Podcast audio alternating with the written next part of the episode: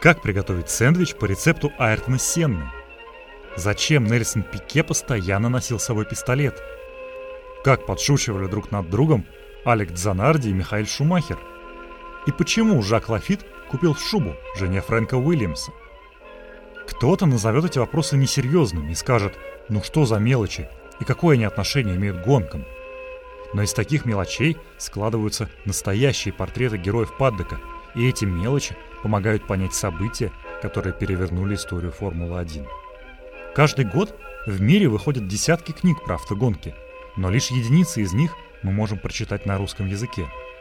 А ведь еще есть старые книги, у которых вообще нет никаких шансов оказаться изданными в России. Но именно в них содержатся те крупицы, по которым мы можем собрать объемную картину прошлого. В подкасте Маста Кинг я буду рассказывать о самых интересных книгах про Формулу-1, которые никогда не выходили на русском языке, но которые достойны того, чтобы их прочитал каждый болельщик. В первую очередь это будут автобиографии и мемуары, то есть книги про людей, а не про технику или статистику. Человеческие истории, рассказанные либо самими героями этих историй, либо людьми, которые находились рядом с ними. Подписывайтесь на подкаст и заходите в телеграм-канал Маста Кинг, где я буду выкладывать дополнительные материалы каждому эпизоду. Новые серии будут выходить каждые две недели.